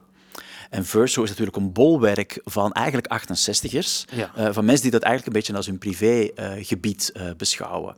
En er was een discussie van, ja, gaan we nu dat volgende boek ook uh, uitgeven? En dan zei die redacteur me van, ja, dat mag ik niet beslissen. Dat moet echt beslist worden door de top. Dus de top die dan eigenlijk, dat is dan Perry Anderson en zo, die daar een hele geschiedenis hebben met de New Left Review. En zij gaan dus eigenlijk ook over de beeldvorming van dat ding. Ja. nou, mijn boek is daar niet uitgegeven. Wellicht omdat het onvertaalbaar te dik was. Maar misschien ook wel omdat ik een verhaal vertel dat niet hardcore in hun verhaal past. Elementen ervan wel, en in een aantal opzichten heel erg wel. Maar ik breng ook een verhaal van de jaren 60, eigenlijk een beetje het verhaal van de jaren 60 van mijn ouders, die uit die generatie stammen, maar die daar niks mee hadden. Ja. En wat ik ontdekte tijdens het doen van mijn onderzoek was, de jaren 60 is niet de Beatles en Bob Dylan, de jaren 60 is The Sound of Music. Ja. En dat krijgt dus in dat boek verhoudingsgewijs veel aandacht, waardoor het dus in bepaalde activistische kringen niet cutting edge genoeg is. Ja. En dat is voor mij dan toch ook een, voor een deel, denk ik, een academische reflex. Dat ik denk van ja, maar ik probeer een soort van fresco te presenteren van een periode. En de publicaties die het in dat opzicht het beste doen, die, zijn, die gaan voor één punt. En gaan daar hardcore in. Ja. Mijn punt is dan eerder van, dat is een heel interessante lijn, maar als we een periode willen begrijpen, inclusief de backlash tegen de jaren 60, moeten we ons de Sound of Music veel meer realiseren. Ja. En dat is dan, denk ik, in mijn perceptie nog altijd op een bepaalde manier een activistisch punt. Maar het is wel een ander activistisch punt, omdat je eigenlijk nou ja, de historische waarheid, sociologisch gesproken, recht wil doen. Door dus de jaren 60 van de mainstream. En dat is dus zowel qua filmpubliek als qua uh, muziekpubliek, is dat de Sound of Music. Ja, ik, ik doe enorm denken aan een van de eerste diepe teleurstellingen over mijn ouders dat ik als 14-jarige vroeg: waar waren jullie toen bij de spuirellen? En dat mijn vader zei: daar zijn wij inderdaad wel eens geweest. Op het terras bij Luxemburg, totdat de politie kwam. En toen maakten wij ons snel uit de voeten. Dat is niet het verhaal wat je wil horen als 14-jarige. Mijn, vader heeft als marinier de damslapers uh, verwijderd. Oh, dat nou ja, hij komt dan voor in mijn boek, zei het uh, ja. niet met naam. Ja, oh ja, echt waar? Ja, ja, en, en mijn... hebben jullie daar gesprekken over? Nee. en mijn moeder zei altijd: feminisme, dat was voor mensen in de grote stad. Ja. ja. Nee, maar dat is de geschiedenis ja. van de jaren 60 natuurlijk. Maar dat is eigenlijk wel heel interessant natuurlijk, dat we ja. hier in dat opzicht ja, drie verhalen hebben die mijn punt uh, versterken, maar waardoor het dus ja, anders overkomt dan, uh, dan hardcore activisten graag zouden willen. Ik, ik moest een, een, een schoolopdracht maken op een middelbare school en dat ging over de jaren 60 en oproer in Amsterdam, want dat hield me bezig. En toen mocht ik Roel van Duin uh, interviewen als 15-jarige of zo. Maar toen kwam ik met hem in gesprek en toen ging ik ook kijken wie er nog meer allemaal waren. En dat waren gewoon allemaal kinderen van hoger opgeleide ouders die midden in Amsterdam wonen, daar een appartementje hadden, uh, uh, 28 jaar over de studie konden doen. Dat is pas veel later bij me ingedaan. Trouwens, over New Left Review, Stuart Hall Gewoon het kind van eh, eh, zijn vader was, eh, zat hoog in de top bij Chiquita, bananenindustrie, ging naar Oxford. Het is natuurlijk ook niet een soort verschoppeling die zijn weg via de Open University heeft gevonden om daar als intellectueel op de barricade te gaan. Dat, deze context helpt altijd wel. Hoe was het ook alweer met onze Haptich? Die, ik sprak ik, Haptich ook een cultuur die over punk heeft geschreven. En wij kwamen toch een keer iemand tegen op een conferentie die zei: Ah, die Dick Haptich die heeft alleen maar vanuit zijn dure appartement over zijn balkon naar beneden gekeken wat daar gebeurde. Armchair En dat opgeschreven. ja. Ja. Ja. En, en dat was dan etnografie. Dat, dat, dat, Ja. dat, dat verschuift je perspectief wel. Je houdt alleen weinig helden over eigenlijk. Maar ja, dat. eh, dat eh. Eh, we hebben verschillende dingen afgetast over eh, eh, waar het activisme, engagement, wetenschapper en als maker zit. Ehm, ik, ik krijg het idee, maar nu ga ik het voor jou invullen. Dat is een hele slechte interviewer. Dat jij meer overeenkomsten ziet en dat het manifesta- manifestaties van jouzelf zijn. dan dat het verschillende rollen zijn. is dat zo? Eigenlijk is dat zo. Dat is een slechte vraag voor mij. Hoe kan je daar nog eens iets meer over vertellen? Nou hoe, ja, hoe kunnen dat manifestaties zijn van hetzelfde? Misschien moet je. Waarin schuren ze? Je kan, je kan, ja. Hoe zie jij het voor je dat je die dingen zou kunnen scheiden? Dat zou toch heel schizofreen zijn Nou, eh, en zinloos? ik, ik, wat ik nog wel mee zit is over die. Ik snap heel erg als je vanuit de letterkunde komt en je bent er een liefhebber van, eh, de, letter, van de letteren. Eh, en dat je in het verlengde dan ook dingen maakt en dat je met liefde dingen leest en dat je daar een oordeel over hebt en dat je er docent over bent en dat je er meer van wil weten, dat het in elkaar grijpt. Dat kan ik vanuit de letterkunde heel goed voorstellen. Uh, ik kom oorspronkelijk vanuit de televisiewetenschappen. Wij hebben een interessant domein dat we televisiewetenschappers houden niet per definitie van het medium. Die zijn er heel kritisch op, of die wijzen het af, of wat Ja. dan ook. En die willen ook helemaal niet iets maken daarin. Die willen daar als kritische eh eh, bij. Die hebben een heel andere rol daarin. Maar dat dus zijn niet wij. dat zijn niet wij. Nou ja, wij zijn dit gaan maken omdat wij heel veel over media deden en zelf ook media wilden maken. En dit was een toegankelijke vorm. En wij kijken alle twee heel veel tv. Zeker, ja. En- met liefde ook. En, Ja. en, en, schaamteloos ja. ook, eh, eh, als dat er al is. En ik kan me wel voorstellen dat als je in de, in de geowetenschappen zit... en je, nou, die hoogleraar die jij sprak, die zegt... eh, eigenlijk zeg je tegen mij, eh, ik, ik, ik vind dat jouw hele financiering en daarmee jouw academische dobber waar jij op drijft weg mag. En alle mensen die jij begeleidt als PhD's. Als diegene eh, daar een rol in heeft, maar misschien ook wel het activisme voelt om iets anders te doen, dat hij niet diegene, die, die, die mevrouw of meneer of wat dan ook, ook het podium als activist kan beklimmen. Dat het het een het andere kan remmen.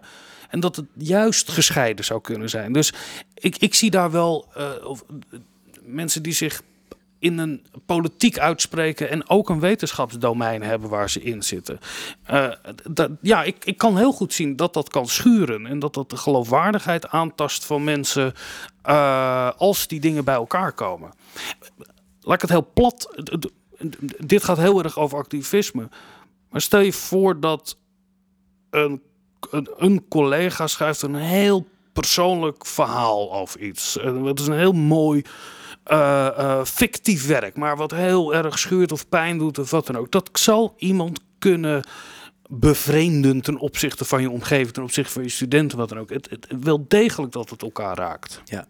Oh, maar ik denk niet dat het elkaar niet raakt. Maar ik denk dat het, dat het gewoon Ja, je vraagt dus hoe onmogelijk het is om, om, die, om die dingen in je hoofd uit elkaar eh, te houden.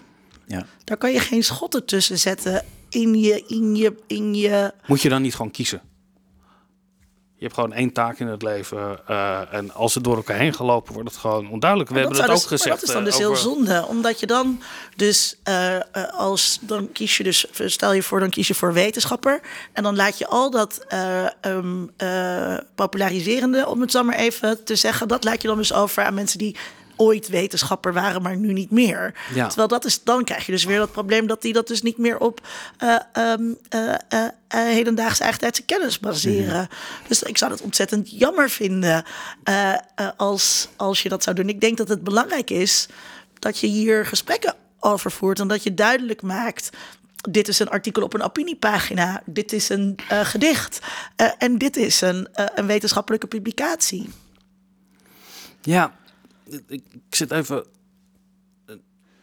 De publieke taak die ook van ons wordt gevraagd in, in ik zag dat je ook in een jury zit uh, van literaire prijs of uh, je, je hebt vast ook wel eens, hè, je werkt hier, je hebt vast in een commissie gezeten. Dat is wat wij doen. jij ook, hoe, hoe die, dat je dat je daar zit vanuit een bepaalde rol, maar ook normatieve oordelen moet gaan Ik heb veel uh, commissiewerk gedaan voor subsidieverstrekking over documentaires. Uh, mm lang gedaan. Mijn uh, oud-collega Sonja de Leeuw was voorzitter van het Mediafonds om daar oordeel over te geven. Dus dan ben je en heb je een hoogleraarsrol, maar je bent ook degene die geld, of in ieder geval de eindverantwoordelijkheid draagt over dat wat mooi is. Ja. En niet alleen als criticus, want dat mag, maar ook dat geld verdelen daarin.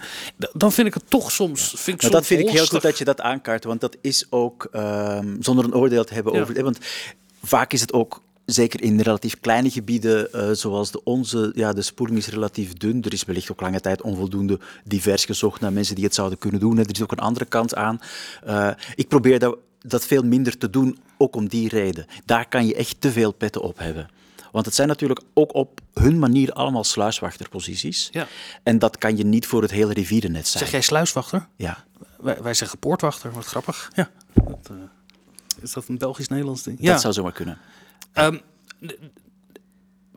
want als ik in zo'n rol zit, uh, dan weet ik ook dat ik in die rol zit, omdat ik een andere rol heb. Ja. En, en dat, dat vind ik het heel erg ja. uh, verwarrend. En, precies, en op een bepaalde manier is dat ook logisch, want je hebt aangetoonde expertise omdat je erin gepromoveerd bent. Hè, dus in dat opzicht klopt het wel. Maar als je dan al die petten naast elkaar opzet, dan krijg je ook een soort van machtsconcentratie die denk ik nooit gezond is. En Dus dat is denk ik wel iets waar, waar ons soort mensen voorzichtiger uh, in kan zijn ik, ik zag een, uh, iemand van de Scientist Rebellion, die stond te demonstreren in witte lapjassen.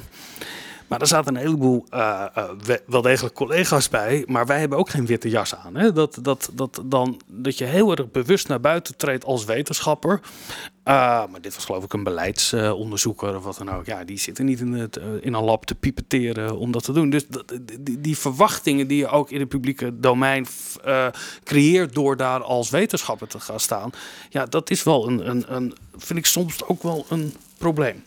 Um, we gaan langzaam naar de afronding. En wat we dan proberen te doen is de grote vraag te beantwoorden. En volgens mij is de vraag, ehm, en misschien mogen jullie hem aanvullen hoor, maar wat is de rol of de verantwoordelijkheid van de wetenschapper naar de samenleving? En is dat een andere dan als maker of kunstenaar? En, en mag Geert even over nadenken en dan geef ik eerst het woord aan Linda. Uh, ja, ik, ik denk um, dat je, je hebt een, een ik wil niet zeggen dat wetenschappers betere mensen zijn, maar. Uh, um, die, maar, vind ik heel verontrustend. maar um, wetenschappers, rechters, um, mensen die bij de politie werken, artsen. Uh, uh, er is een aantal beroepsgroepen die gekoppeld worden aan, uh, aan een bepaalde hogere verantwoordelijkheid dan, dan de rest van de burgers. En ik denk dat, dat die voor wetenschappers geldt. En dat dat, wat ik, al eerder zei, dat dat die plichten zijn die aan het ambt verbonden zijn. En uh, wij, wij, wij, nemen geen, e, wij leggen geen eet af uh, als we promoveren. Uh, maar misschien... Intussen wel. Hier wel, hè? Intussen wel. Hier wel? Ja, ja. ja? Ah, oké. Okay. Ja. Nou ja, in Na Amsterdam stapel is dat ingevoerd. Ah, oké. Okay. Ja. Wat ik heel goed vind. En, maar in Amsterdam moesten wij wel zeggen dat alles wat door recht en gewoonte, wat ik een prachtige... Dat was vroeger de frase. Ja, ja. en dat sprak je... Uh, nee, dat werd uh, aan je gezegd. Ja, was, ja. de promotor ja, zegt De promotor die sprak dat uit, zonder dat je dat zelf zei. Maar daar, ik, ik hecht daar heel veel waarde aan. En ik verwacht dat ook van collega's. En ik weet ook dat collega's dat van mij verwachten. En dat is ook de irritatie die we nu natuurlijk hebben met Thierry Baudet. Die dat allemaal... Uh, en dan moet je dus inderdaad zeggen, dan pakken we zijn titel af. Um, uh, dus... Um, uh, en ik vind dat... Um, kunstenaars of activisten, die hebben dat niet. Uh, wat aan hun ambt kleeft. Um, dus vanuit daar zeg ik, ja, wij hebben een grotere verantwoordelijkheid en wij dienen ons als wij ons in het publiek uitspreken of als wij iets um, maken, dienen we ons daaraan te houden. Ja. ja. Nou, is dat wel zo, Geert? Ik denk dat dat zo is, ja. Tegelijkertijd denk ik dat het idee van, van vrijplaats, hè, wat, uh, wat zeker met kunst wordt geassocieerd, dat het aan de ene kant nou ja, belangrijk is dat, dat zo'n plek er is, maar dat ook die relatief is. dus de, de vrijheid van meningsuiting is altijd relatief, ook in creatieve uitingen. En dat, uh, jij knikt nu heel erg van ja, natuurlijk. Maar, ja, ja, maar we hebben gewoon de wet. In de, in de, de samenleving. beperkingen aan. Ja, precies. Je mag niet tot haat roepen, nee, je precies. mag geen geweld. Ja, maar, in de, maar in de samenleving heeft er wel een idee alsof dat een absoluut goed is. Ja, hè? Zelfs in die mate dat je er blijkbaar een gesubsidieerde omroep uh, voor moet kunnen hebben. Ja. Um, dus er zijn heel veel misverstanden uh, in dat opzicht. Um, waar we misschien ook meer aan kunnen doen om die weg te nemen. Ja. He, want zo'n dat onderscheid dat we nu maken, vrije meningsuiting en waar die grens ligt, dat is geen hogere wiskunde. Hè. Dat is eigenlijk wel iets wat je gewoon. Maar vertellen wij dat voldoende aan studenten, bijvoorbeeld? Hè. Dat, dat, dat, dat gaat over heel basale dingen. Terwijl in Nederland is de moord op Fortuyn en, uh, en Van Gogh. Ja, dus discussies over vrijheid van meningsuiting. Ik bedoel, het is een trending topic op Twitter elke dag. Dus in dat opzicht is het iets waar het de hele tijd over gaat, maar waar bijna iedereen de basale kennis over ontbeert om daar een ja, correct gesprek over te hebben. Want die dingen zijn inderdaad juridisch gedefinieerd. Uh, terwijl er zo'n idee heerst van uh, free for all. Wat ik, wat ik wonderlijk. Er zijn bepaalde instituties die een samenleving in stand houden. Uh, de rechtspraak is daar één van, zoals je noemt. Maar de universiteit is er natuurlijk ook eentje. En uh, het, het, de, ongemakkelijkheid die ik soms voel van mensen uh, die, academicus zijn om zich uit te spreken door te zeggen: ja, ik ben een academicus, ja, ik ben een intellectueel. En dat zie ik als een, als een zware taak wat ik op mij draag. En niet te vervallen in een soort egalitair, uh, uh, anti-elitair opmerkingen van ik rommel ook maar wat aan of wat dan ook. Ja, het is allemaal zo relatief als de neten. En de, de, als je zegt ja, als wetenschapper heb je een speciale positie. Dan moet je dat ook ten volle omarmen en serieus nemen. En juist door je een, in een soort anti-elitaire uh, houding aan te gaan nemen, neem je die rol niet serieus. Ik, ik zeg altijd, uh, als ik lesgeef in opinieschrijven, uh, er, je hebt twee soorten opinie, goede en slechte. En een goede opinie is wetenschappelijk geïnformeerde opinie. En daar heb je als wetenschapper een voorsprong want, je, want je hebt meer, kennis, meer toegang tot die kennis. Um, en, en daar, moet het, daar moet het volgens mij over gaan. Zoals Chris altijd zei, het moet, het moet allemaal waar zijn.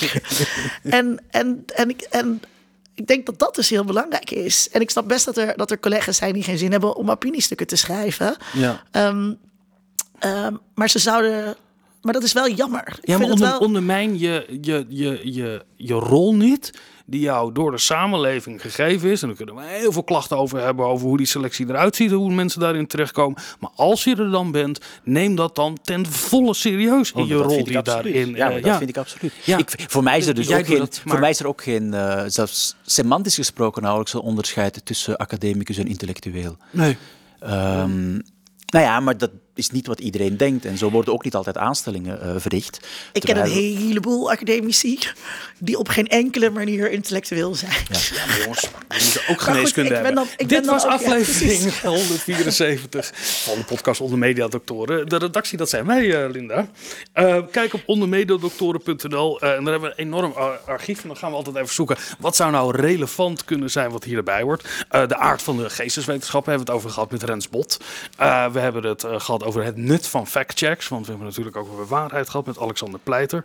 Uh, dissonante stemmen met uh, Mijnwet Venema. Schiet jou nog iets te binnen? Ja, even we... de nummers erbij noemen. Oh ja, dat is uh, respectievelijk 153. Schrijft u mee, luisteraars. 145. Dus welke, welke de naam en het nummer even. 106. Ik wil aflevering 153. De aard van de geesteswetenschappen yes. met Rens Pot. Aflevering 145. Het nut van de factcheck met Alexander Pleiter.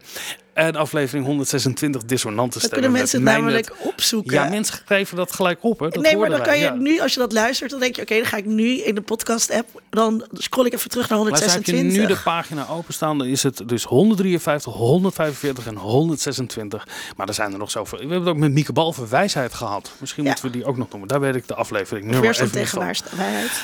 Wil je ons steunen? Word dan Patreon of vriend van de show. Bedankt uh, Matthijs van Listong, zoals altijd. Uh, maar je kan ons ook gewoon steunen door te luisteren. Is, is luisteren niet ook een vorm van steun? Luisteren um, is ook een vorm van activisme. Ja, En vooral om er aan anderen te vertellen.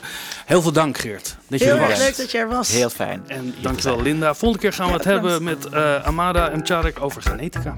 Tot dan. Tot dan! Onder Mediadoktoren is een podcast van Vincent Kronen en Linda Duits. Meer informatie vindt u op ondermediadoktoren.nl.